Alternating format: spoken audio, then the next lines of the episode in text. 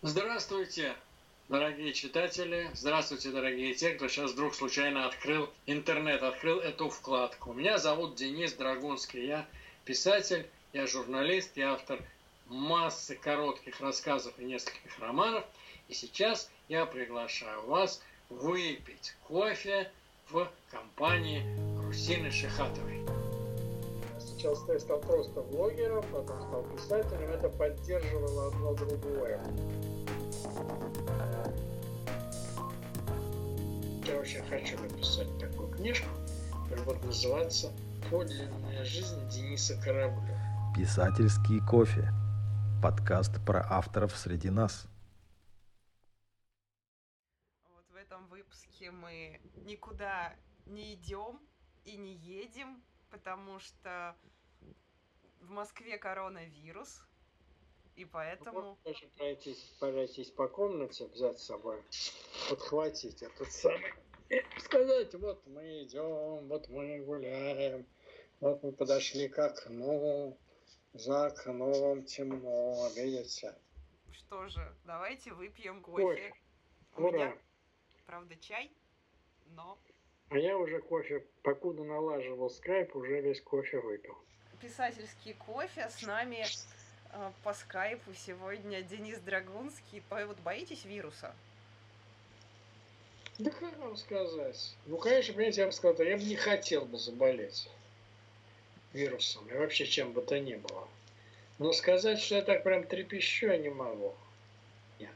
Но при этом я не могу сказать, что я прямо вот так вот буду сидеть, замотавшись вообще с головой. Вот сегодня я выходил на улицу, ничего страшного. Но у вас отменились выступления, поездки? Да, у меня очень много. У меня весь апрель отменился.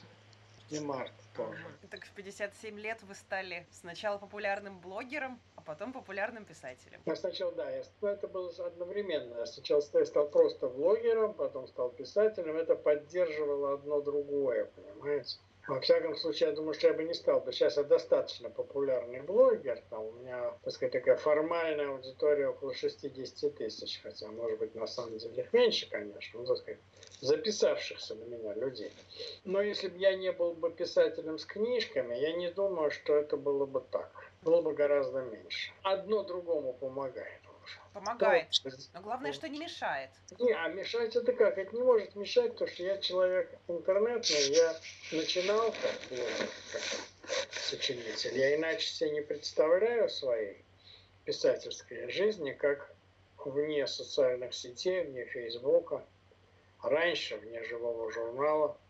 Я когда пишу, я всегда сразу же, как напишу, сразу же вывешу это в Facebook. Просто вот тут же буквально, через пять минут. Так что это помогает, понимаете?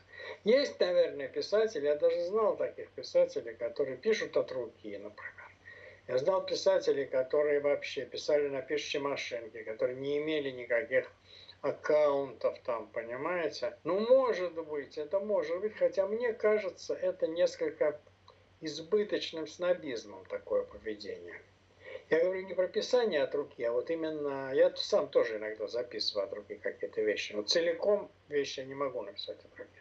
Но если, может быть, меня, если меня оставят без компьютера, мне придется но вот не участвовать в социальных сетях, не э, иметь аккаунта своего где-нибудь в Фейсбуке или там, не знаю, где-то, главное в Фейсбуке, конечно, это, мне кажется, напрасным снобизмом, понимаете? Но это все равно, как если бы писатель эпохи там, 19 века принципиально бы отказался от печатного станка и сказал, что я буду вот только вот как, как в 16 веке, как в 15 веке. Вот от руки пускай меня переписывают мои книжки там, понимаете? Пускай они существуют в 15 экземплярах. Вот. Ну зачем? Но до сих пор есть авторы, до сих пор ведь есть авторы, которые пишут от руки. Их, правда, не так много, но они есть. Вы понимаете, они есть, это, конечно, нет. Писать от руки, я говорю, это отдельная ситуация. А вот именно не пользоваться социальными сетями, не пользоваться интернетом. Понимаете, можно, можно, но я не думаю, что это, а, что это делает их лучше или хуже, понимаете? Это делает их жизнь просто менее удобной, мне кажется. Если им так нравится, то пускай. Разумеется, никто не может их за это осуждать. Но мне кажется, это зря, это они ошибаются. Понимаете? Все равно, что отказываться от, писания, от чтения электронных книг сейчас.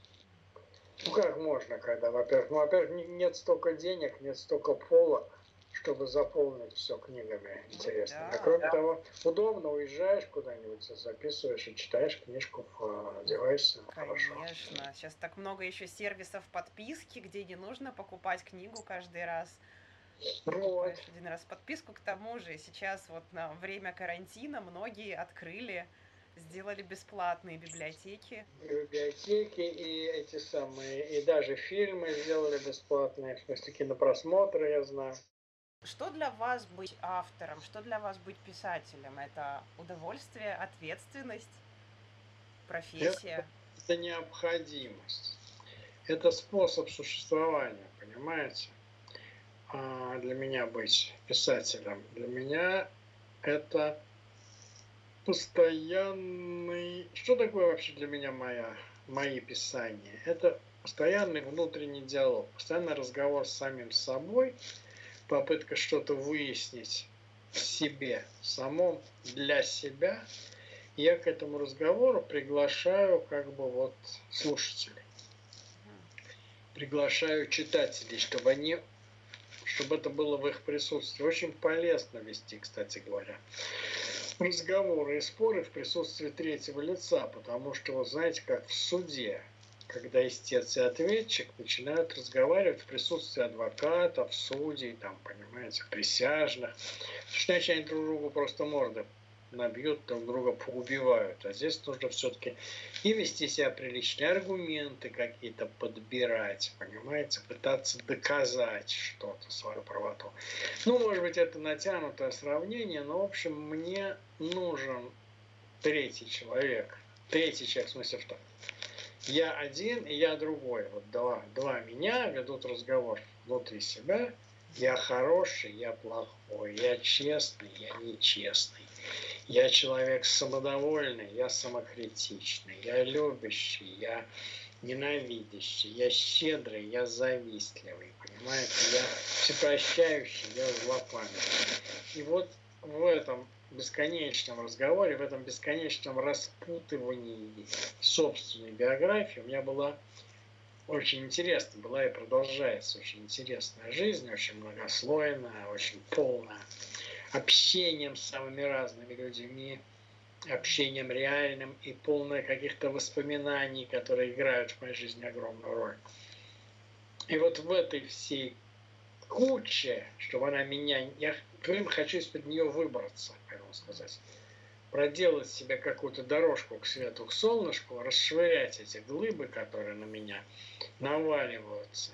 И вот, это я, вот этим я занимаюсь в своем писательстве. Мне это абсолютно необходимо. То есть это, в конце концов, я решаю свои внутренние проблемы, проблемы своего, так сказать, отношения к самому себе. Понимаете, у меня очень много вины перед разными людьми случайных до каких-то важных людей. Я могу сказать, что, наверное, виноват перед своими родителями, перед своими бабушками, дедушками, что я им что-то не додал, был невнимателен, был жесток, был там, не знаю, неблагодарен. И виноват перед огромным количеством людей в моей жизни. Мужчин и женщин, молодых, старых, там, близких и дальних. Но при этом я одновременно я понимаю, что я вовсе не был такой один негодяй в компании а, каких-то святош, ничего подобного. И у меня огромное количество счетов клювем, понимаете? Огромное количество претензий, обид, затаенных каких-то недовольств, там каких-то ну, оскорбленных чувств. Во всем этом я постоянно разбираюсь. Но не напрямую. Я, конечно, когда-нибудь разберусь напрямую, потому что я очень хочу написать такую книжку, которая будет называться «Подлинная жизнь Дениса Кораблева». Вот, рассказать о себе как минимум до 21 с половиной года, до смерти своего отца. Это, так сказать, первый том, если можно сказать. Ну и второй том, так сказать, уже потом. Это очень серьезное заявление. Каково было вам, Денис, жить рядом с Денисом Кораблевым, скажем так? Когда мне задают такой Да. вопрос, я зачастую просто не могу, не знаю, что мне на него ответить. Я говорю, а что тут такого? Подумаешь. И вот буквально недавно мне, вот когда я был в Ставрополе и, и в городе Сальске, маленьком замечательном городе Ростовской области, вот буквально вот на днях я оттуда приехал, меня тоже там все зада- у меня там были встречи с читателями, меня в частности задавали вопрос, а вот каково быть героем популярных книг? Ну, то есть, как часто Я вам говорю- приходится снимать с себя Дениску? Да я и даже не знаю, надевать на себя мне его приходится или нет. Я думаю, говорю, а, а что тут такого? Ничего особенного, понимаете? Я не подумал вот буквально несколько дней назад, что если я так убежденно говорю, что ничего страшного, что я вообще этого не чувствую, вообще ничего этого не знаю, я просто вот, вот так мне повезло, вот папа написал книжку, где главного героя назвал моим именем, ну и какие-то черточки моей жизни, ну и все. Вот это вот упрямство, с которым я говорю, что ничего не было, меня заставляет самого подозревать, что значит на самом деле что-то было. Значит, я от чего-то я закрываюсь. Я пытаюсь сам себя убедить в том, что ничего не было. А что-то было. И вот мне бы надо бы найти, что же это было. Понимаете, какая штука? Ну, Потому я- что пока, на сегодняшний день, я не могу ответить. В общем-то, с полной искренностью говорю, да ничего особенного. Да вот как-то жил, когда-то пользовался этим, конечно, пользовался. Естественно, так чисто в житейском смысле. Вот, например, надо было там поставить машину на регистрацию или там пробиться к какому-нибудь, устроить дочку в школу. Ну, берется книжка Денискиных рассказов, идется к директору там или к начальнику ГАИ, и говорит, вот, здрасте, вот читали, наверное, де- Да, конечно, вы знаете. Ой, не может быть, да, ну, ой, как интересно, спасибо. Ну, пишите на память моему там. Как бы Приходилось легче становится подписывать папины книжки таким образом. да, то есть такая вот торговля этой знаменитостью была. Ну, Ну, как бы и все. Но это же, ну, здесь же нет психологической проблемы, понимаете? Все равно, что если бы я был бы, например, допустим, герой труда какой-нибудь там, понимаете? А вы знаете, кто я?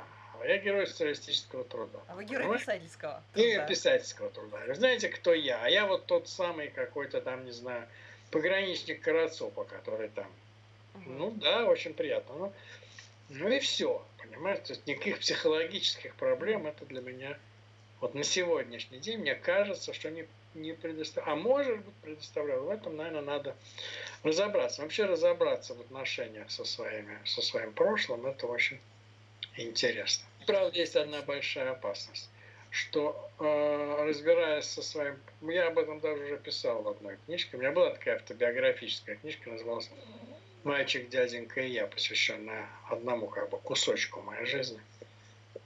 Разбираясь со своим прошлым, ты как бы плюешь на свое настоящее, понимаете? Потому что время-то у нас не, не бесконечно, сколько даже вот я понимаю, что вот мне уже много лет, вот вам, допустим, мало лет, но все Ну, Я равно. уже ощущаю, что могу чего-то в жизни не успеть.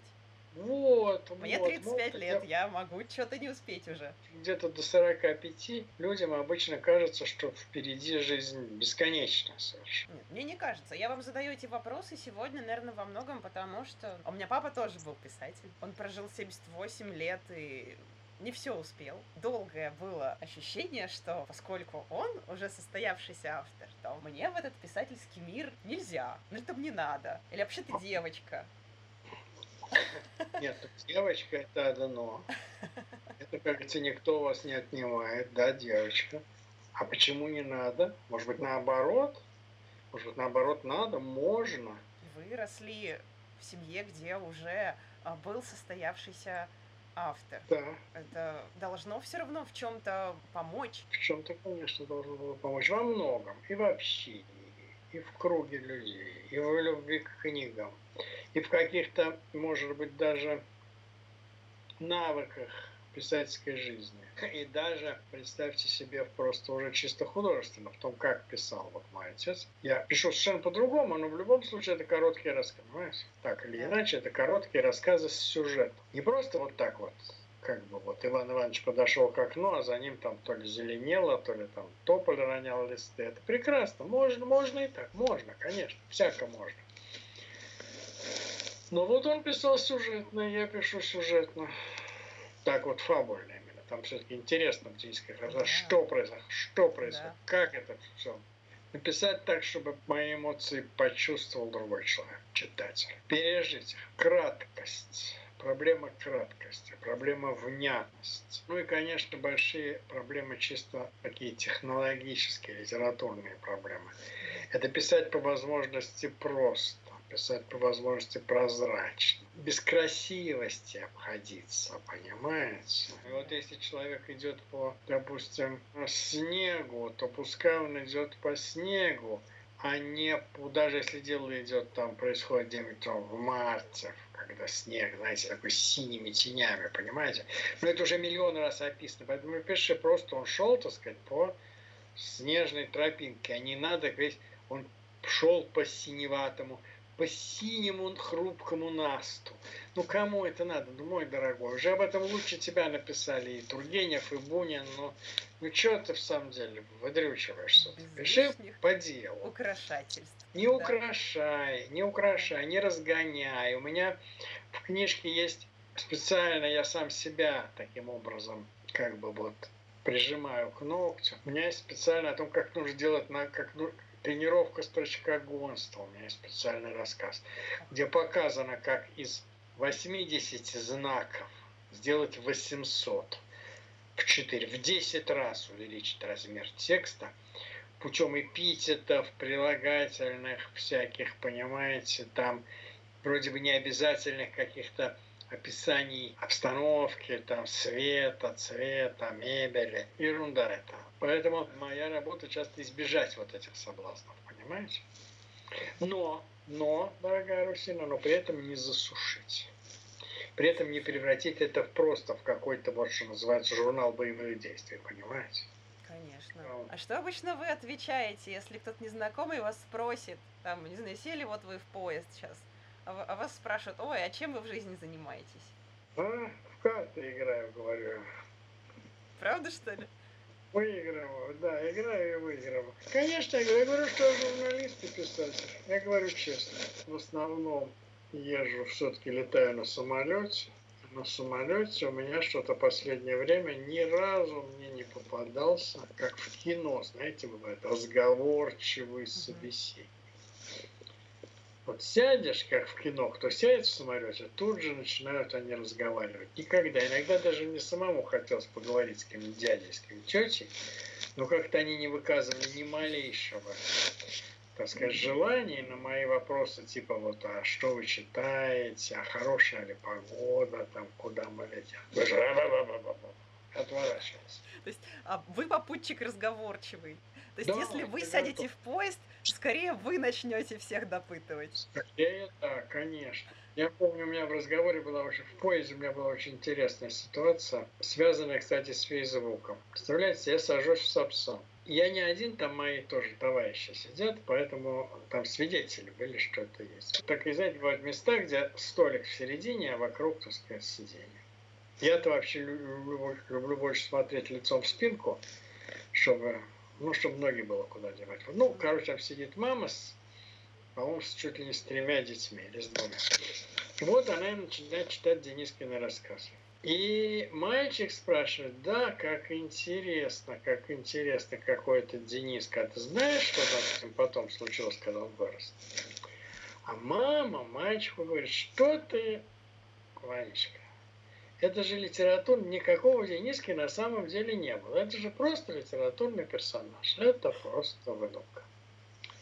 Я пишу в Facebook, говорю, вот такая вот история. Вот скажите, что мне делать, сказать им или не сказать? Реалити-шоу такое, онлайн. Часа два мне друзья советовали, мы устроили голосование. И все-таки победила та партия, что надо сказать. Тогда я подослал одну из своих знакомых, кто со мной рассказал ей, вот, знаете, говорит, мадам, вы вот только что сказали вашим детям, что Дениски никакого не было. А он мало того, что был, он есть. Вот он сидит сзади вас. Дети так обрадовались, стали со мной селфиться. В общем, это было такое целое, целое приключение. Моя учительница, расскажу, говорит один мальчик, а девочка говорит, я тоже, давайте делать селфи там, и так далее. В общем, класс, понимаете? Класс. Так что в поездах иногда встречаются, случаются интересные истории. История на миллион. А вы говорили, что пишете буквально в заметках телефона. Правда? Ну, да, конечно. Если мне что-то... Знаете, в чем дело? Э, иногда приходит в голову что-нибудь интересное, и уже страшно, что это ускользнет. Что это забудешь. Нет ничего обиднее, чем, чем через где-то час или там вечером говорить, боже мой, какая была интересная идея у меня, какой интересный сюжетный ход, поворот. Что же это было? Боже, что же это было? Вот, поэтому, чтобы этого не случалось, такое бывало у меня. И бывает и сейчас. Но чтобы этого не было, у меня всегда в кармане есть просто маленький тоненький блокнотик, а кроме того, конечно, конечно, iPhone. Конечно, я туда что-то в заметке, так сказать, заколачиваю одним пальчиком. Вот. И бывает даже, даже кое-что какие-то вещи большие пишу. Ваша последняя заметка в айфоне. Когда? Моя последняя заметка в айфоне. Да чуть ли не несколько дней назад, когда я вот был в, в поездке, когда меня не было в Москве, что-то я там записывал интересное, по-моему. Понимаете, раньше я писал рассказы совсем коротюсенькие, совсем на одну-две странички. Сейчас я все-таки дал себе возможность так сказать, дышать посвободнее. Поэтому у рассказы бывают на 3, на 4 страницы. И вот для таких рассказов часто бывает надо какой-нибудь ну, какой-нибудь эпизод, какой-нибудь какая встреча, какой-нибудь разговор. Вот я помню, как я одна из последних заметок, я уже слышал ее в метро, где девушка одна говорит с другой, кто твой молодой человек, одна спрашивает, кто он? Она говорит, ой, говорит, даже страшно, даже стыдно признаться, даже страшно признаться. А кто? Он говорит, он колдун. Ого. Да он, говорит другая, ну, наверное, он жутко богатый, раз колдун.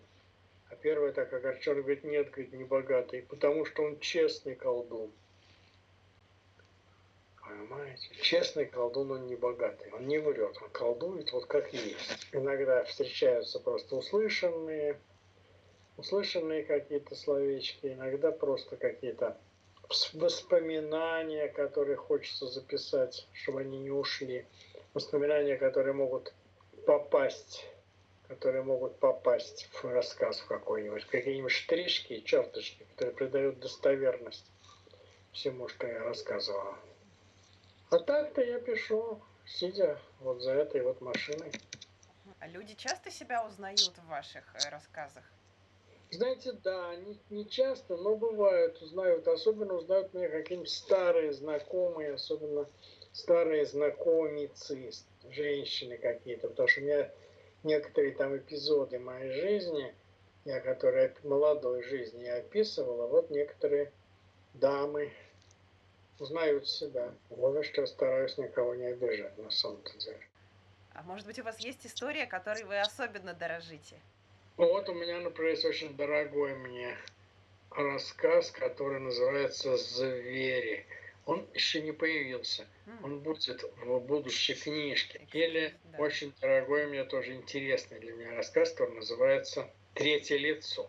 О том вопрос идет о том, возможно ли, как этот человек изнасиловал женщину через третье лицо. Вот такая загадочная ситуация. То есть вот такая вот страшная ситуация, где он, так сказать, у него был секс с женщиной вроде бы полностью по взаимному согласию, это была вечеринка, это была любовь, это была такая вот вполне веселая такая отношение хорошее, так сказать, все так, ну, не легли в постель и так далее. А потом она а потом выяснилось, что это просто его, его товарищ, хозяин квартиры, заставил это сделать. Понимаете? И поэтому этот человек никак не может понять, в чем он виноват, он в чем-то не виноват. Он-то не знал, ничего не знал, он просто был такой галантный, чуть-чуть подвыпивший кавалер. Он-то не знал, что ее, так сказать, что называется, вот под не знаю уже под, под страхом чего, так сказать, вот сунули к нему в постель и заставили притворяться. Вот такое вот это вот, это, понимаете, я очень люблю очень неожиданные, такие совершенно неординарные а, ситуации в жизни, когда не неординарные не только не в том смысле, что вдруг там бедняк оказался богачом, а богач бедняком, а вот много таких вещей. Например, скажем, у меня в последнем сборнике рассказов есть рассказ, называется «Честный стукач» о провокаторе и стукаче, который при этом был очень честным человеком. И вот, так сказать, вот об этом, об этом рассказываю. Ну, много чего. Я не могу сказать. Мои рассказов, знаете, столько, что я уже не все их помню. Я их написал примерно 1300 штук. Ну, как я могу их все запомнить? Иногда, слушай, кажется, это писал или не писал. И начинаешь искать по ключевым словам. Да. Иногда находишь, а иногда и нет, и машешь рукой. Но такое свойство человеческой памяти забывать, это важное свойство. Конечно. Если все помнить, такое. А теперь вы храните, можно сказать, рукописи в электронном виде, все, что написано, и сейчас хранится. Вы уже не выбрасываете их. Теперь не выбрасываю. Надо сказать, что некоторые свои рукописи совсем старые нашел внезапно. Ого. Когда я еще не был, э, в общем-то, не собирался стать писателем, когда я еще занимался какими-то инсценировками или там что-то, может быть, мечтал о чем-то. Короче говоря, я теперь с гордостью могу сказать, что вот у меня есть роман, который называется «Автопортрет неизвестного». Он вышел в 2018 году. Я могу с гордостью сказать, что первые наброски я нашел для, аж 82 -го года. Можете себе представить? Ничего себе. Они Но старше это не меня. значит, что его писал 36 лет, понимаете? Да. Ничего подобного, ничего подобного. Ну, просто первые наброски и наметки каких-то фамилий, каких-то ситуаций, каких-то тоже там ситуаций, которые мне очень нравятся. Вот представляете себе, есть семья, а, там такая немножко, говорят, что немножко как в сериале в каком-то мексиканском или индийском, но мне очень нравится это ситуация. Есть э, молодой человек, который положил глаз на дочку своего, э, ну, своей одной научной руководительницы, грубо говоря, понимаете? Она его моложе на 13 лет, и она тоже в него очень, так сказать, очень ему как бы, на него так смотрит хорошо. Вот, и так, все прекрасно. И в один прекрасный момент он говорит ей, давай все, я готов уйти от тебя к своей, а к тебе от своей жены, я готов уйти к тебе от жены, я тебя люблю, ты такая прекрасная, юная, хорошая, давай прямо сейчас уедем отсюда. Этот человек очень такой сильный, скажем, он имеет возможность взять девушку за руку и повезти ее в другой город, Э, там, в хорошую квартиру, понимаете? Она ему говорит, ты что, мыло объелся? Как что? Ну ты с ума что за шутка? Почему шутка? Говорит, ты что, я же твоя сестра, ты что, офигел? Как сестра? Ты моя сестра, что ты несешь? Она ему рассказывает, что это самая ее научная руководительница, она спала с его папой. И родила, так сказать, соответственно, с папой этого нашего героя. Родила ее от этого самого его папаши. То есть они брат и сестра по отцу. Он, конечно, дико, так сказать, раз, э, разочарован шокирован. Да, шокирован не столько тем, что она оказалась его сестрой, но мало ли. А что, оказывается, его отец, который, которого он считал, что он образцовая семья, отец любит его маму, они так все хорошо. И вдруг от у отца была вторая семья, получается. Ну, это мир рушится в такие Мир рушится в такие моменты. И вот в тот самый момент, когда, значит, она, а там есть еще мама этого молодого человека. Отец-то помер не, не так давно. Есть мама этого нашего главного героя, которая не любит его жену. Ну, так, может, бывает. Так часто довольно Мгм. бывает. Правда, что когда свекровь не любит невестку. Ну, не зря все анекдоты про свекровь придуманы. Что вы говорите? Не зря придуманы все анекдоты про свекровь. Придуманы анекдоты про свекровь. И тут она входит в комнату и говорит этой самой молодой девушке, слушай, говорит своему, как хорошо, говорит, здорово, что вы, ты любишь моего сына. Она говорит, да, я его люблю. Но, как говорится, что, так сказать, я слышала ваш разговор и должна тебя разочаровать, моя дорогая, должна тебе сказать, малышек, и ты feel free, ты ему не сестра никакая. Она у нее тоже мир рушится. Как не сестра? Значит, выходит, что мне мама лгала, что она родила меня вот от этого мужчины, от этого замечательного человека, от вашего мужа, от отца этого человека. Значит, мне мама лгала. Значит, мама зря мне говорила, что я сестра этого парня, чтобы я в него не очень влюблялась. Значит, у нее тоже мир рушится. А эта мамаша, выслушав ее эти страшные слова, все, разочарование, и говорит, да что вы, девочка, да нет, конечно. Да, конечно, вы дочка вот моего бывшего мужа. Но просто это я такая бледюга, я родила его от другого человека. Понимаете? Он, так сказать, сын, не сын своего отца, а сын другого человека. Так что давайте, давайте, женитесь. Обожаю. А эти истории подсмотрены в жизни? Конечно. Вот. Конечно, подобные вещи наблюдал, наблюдал в жизни вот такие внезапные, такие вот открытия семейных секретов, в результате которого оказалось, что вообще непонятно, кто кому кем приходится и вообще полная такая вот история. Сюжет был мной намечен еще в 82 году, когда мне было, можете себе представить, сколько мне было лет? 32 годика, полных даже. 31, может, Ну, потому что я чуть-чуть за 30. Нормальный возраст, чтобы начать. чтобы фантазировать о таких вещах. Да ну, понятно. А помните, как вы вообще начали, не знаю, в детстве? Были какие-то попытки что-то написать? Вы ведь выросли вообще Ну, в нет, писательском конечно, мире. нет, ну нет. Но я писал шк- школьные сочинения, вот эти переводы, а потом инсценировки. А попытки написать вот действительно, что называется, художественное произведение, у меня начались первые попытки, начались, может быть, когда мне было 25-26 лет, я там написал один рассказик, другой рассказик. Но это все ничем не кончилось, понимаете?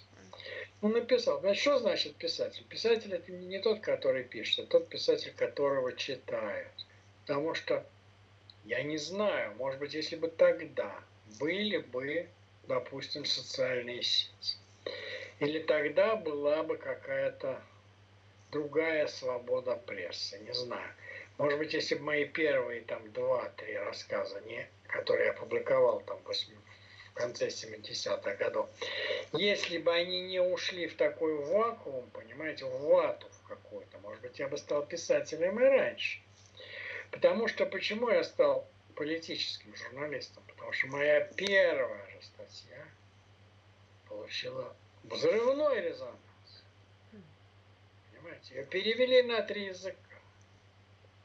Меня пригласили в Америку, чтобы я прочитал лекцию по этой статье.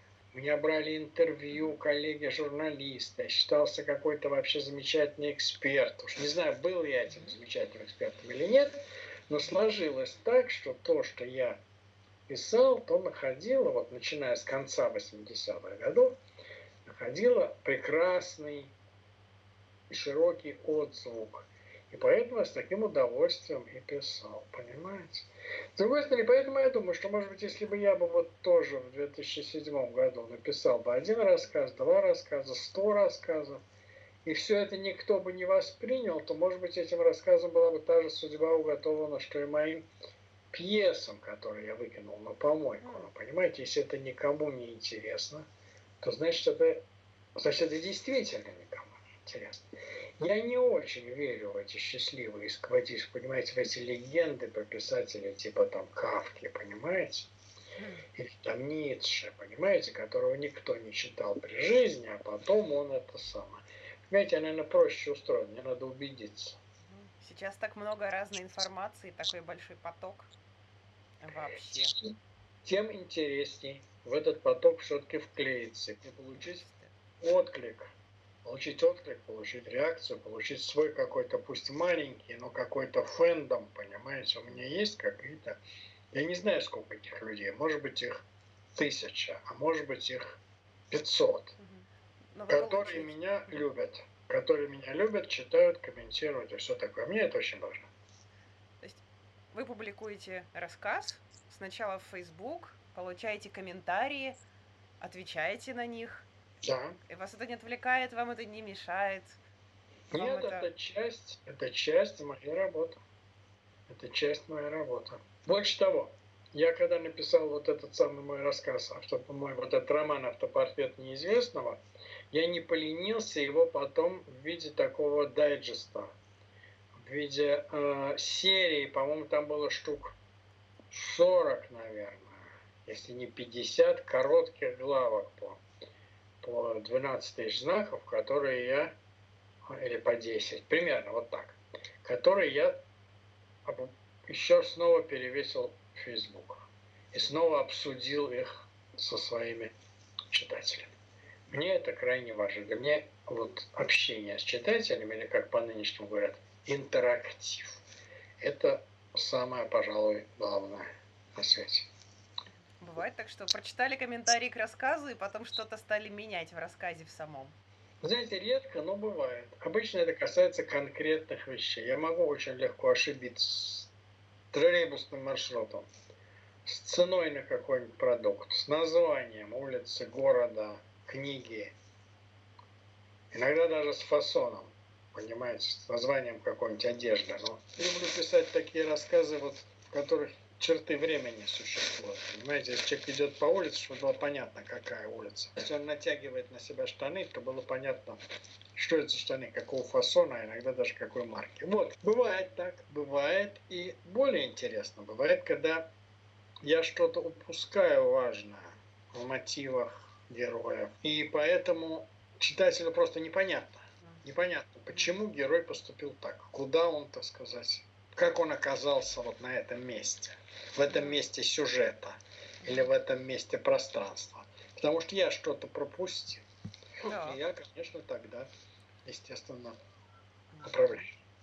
А совет начинающему автору какой можете дать? Вы как опытный автор, что можете посоветовать тем, кто нас слушает? Сказать, дорогой начинающий автор, если ты хочешь стать писателем, то становись, занимайся этим, не отвлекаясь более ни на что. Тебе будет, конечно, трудно, но тогда найди себе какую-нибудь литературную профессию или близко к этому. Но занимайся этим постоянно. Потому что если ты, дорогой начинающий, дорогой молодой человек, хочешь стать врачом, ты пойдешь в медицинский институт. Если ты захочешь стать спортсменом, ты пойдешь, соответственно, в спортивную школу, ну и так далее. Там музыкант, там будешь в музыкалку, потом в консерваторию. Знаете, писательство – это такая же профессия, которая требует постоянной, профессиональной, ну, так сказать, занятости.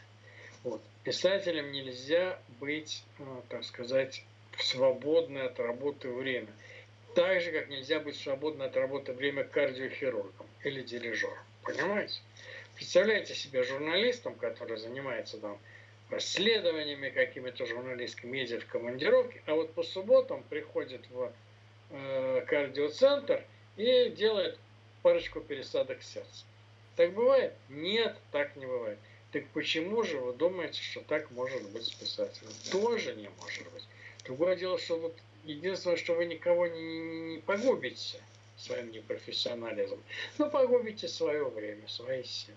Поэтому, если вы хотите заниматься литературой, занимайтесь ею профессионально, прилежно, много, долго, работайте каждый день по многу.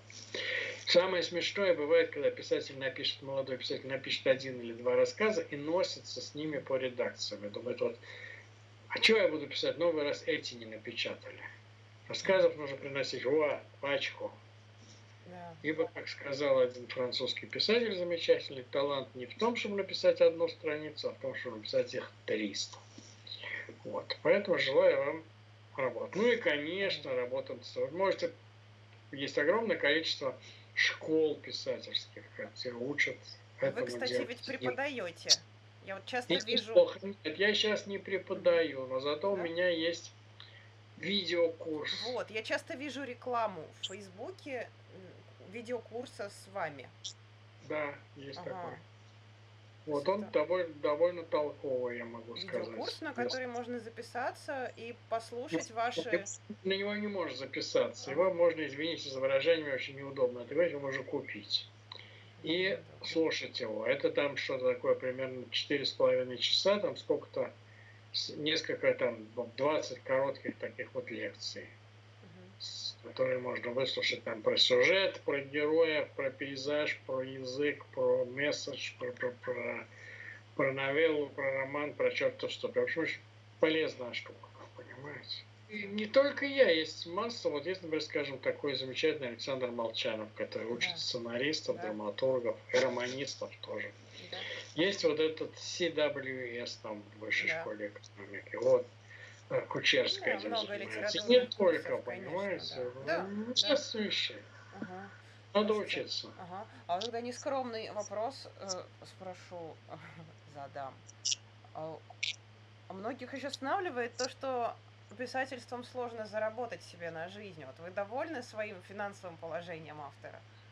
Финансовым положением я, не все, конечно, недоволен. Один экономист мне сказал давно, зарубежный экономист, что всегда не хватает 20%. Если зарабат- зарабатываешь 20 тысяч, то ты думаешь, вот 24 бы я получал, и был бы полный кайф. А здесь миллиард, ты думаешь, вот еще бы 200 миллиончиков. Понимаешь, хапнуть? Вот, всегда, не мало. хватает. Денег, денег всегда не хватает. Но я, в общем, в общем и целом, я доволен, то, что занимаюсь. Я зарабатываю не только непосредственно писаниями, но и журналистикой. Вот. И, в общем, как-то, как говорится, сводим концы с концами. Ничего страшного. Главное, что вы делаете любимое дело. Это да, это Ага. самое главное. Ваш писательский ритуал каждый день, Каждый. утром, вечером.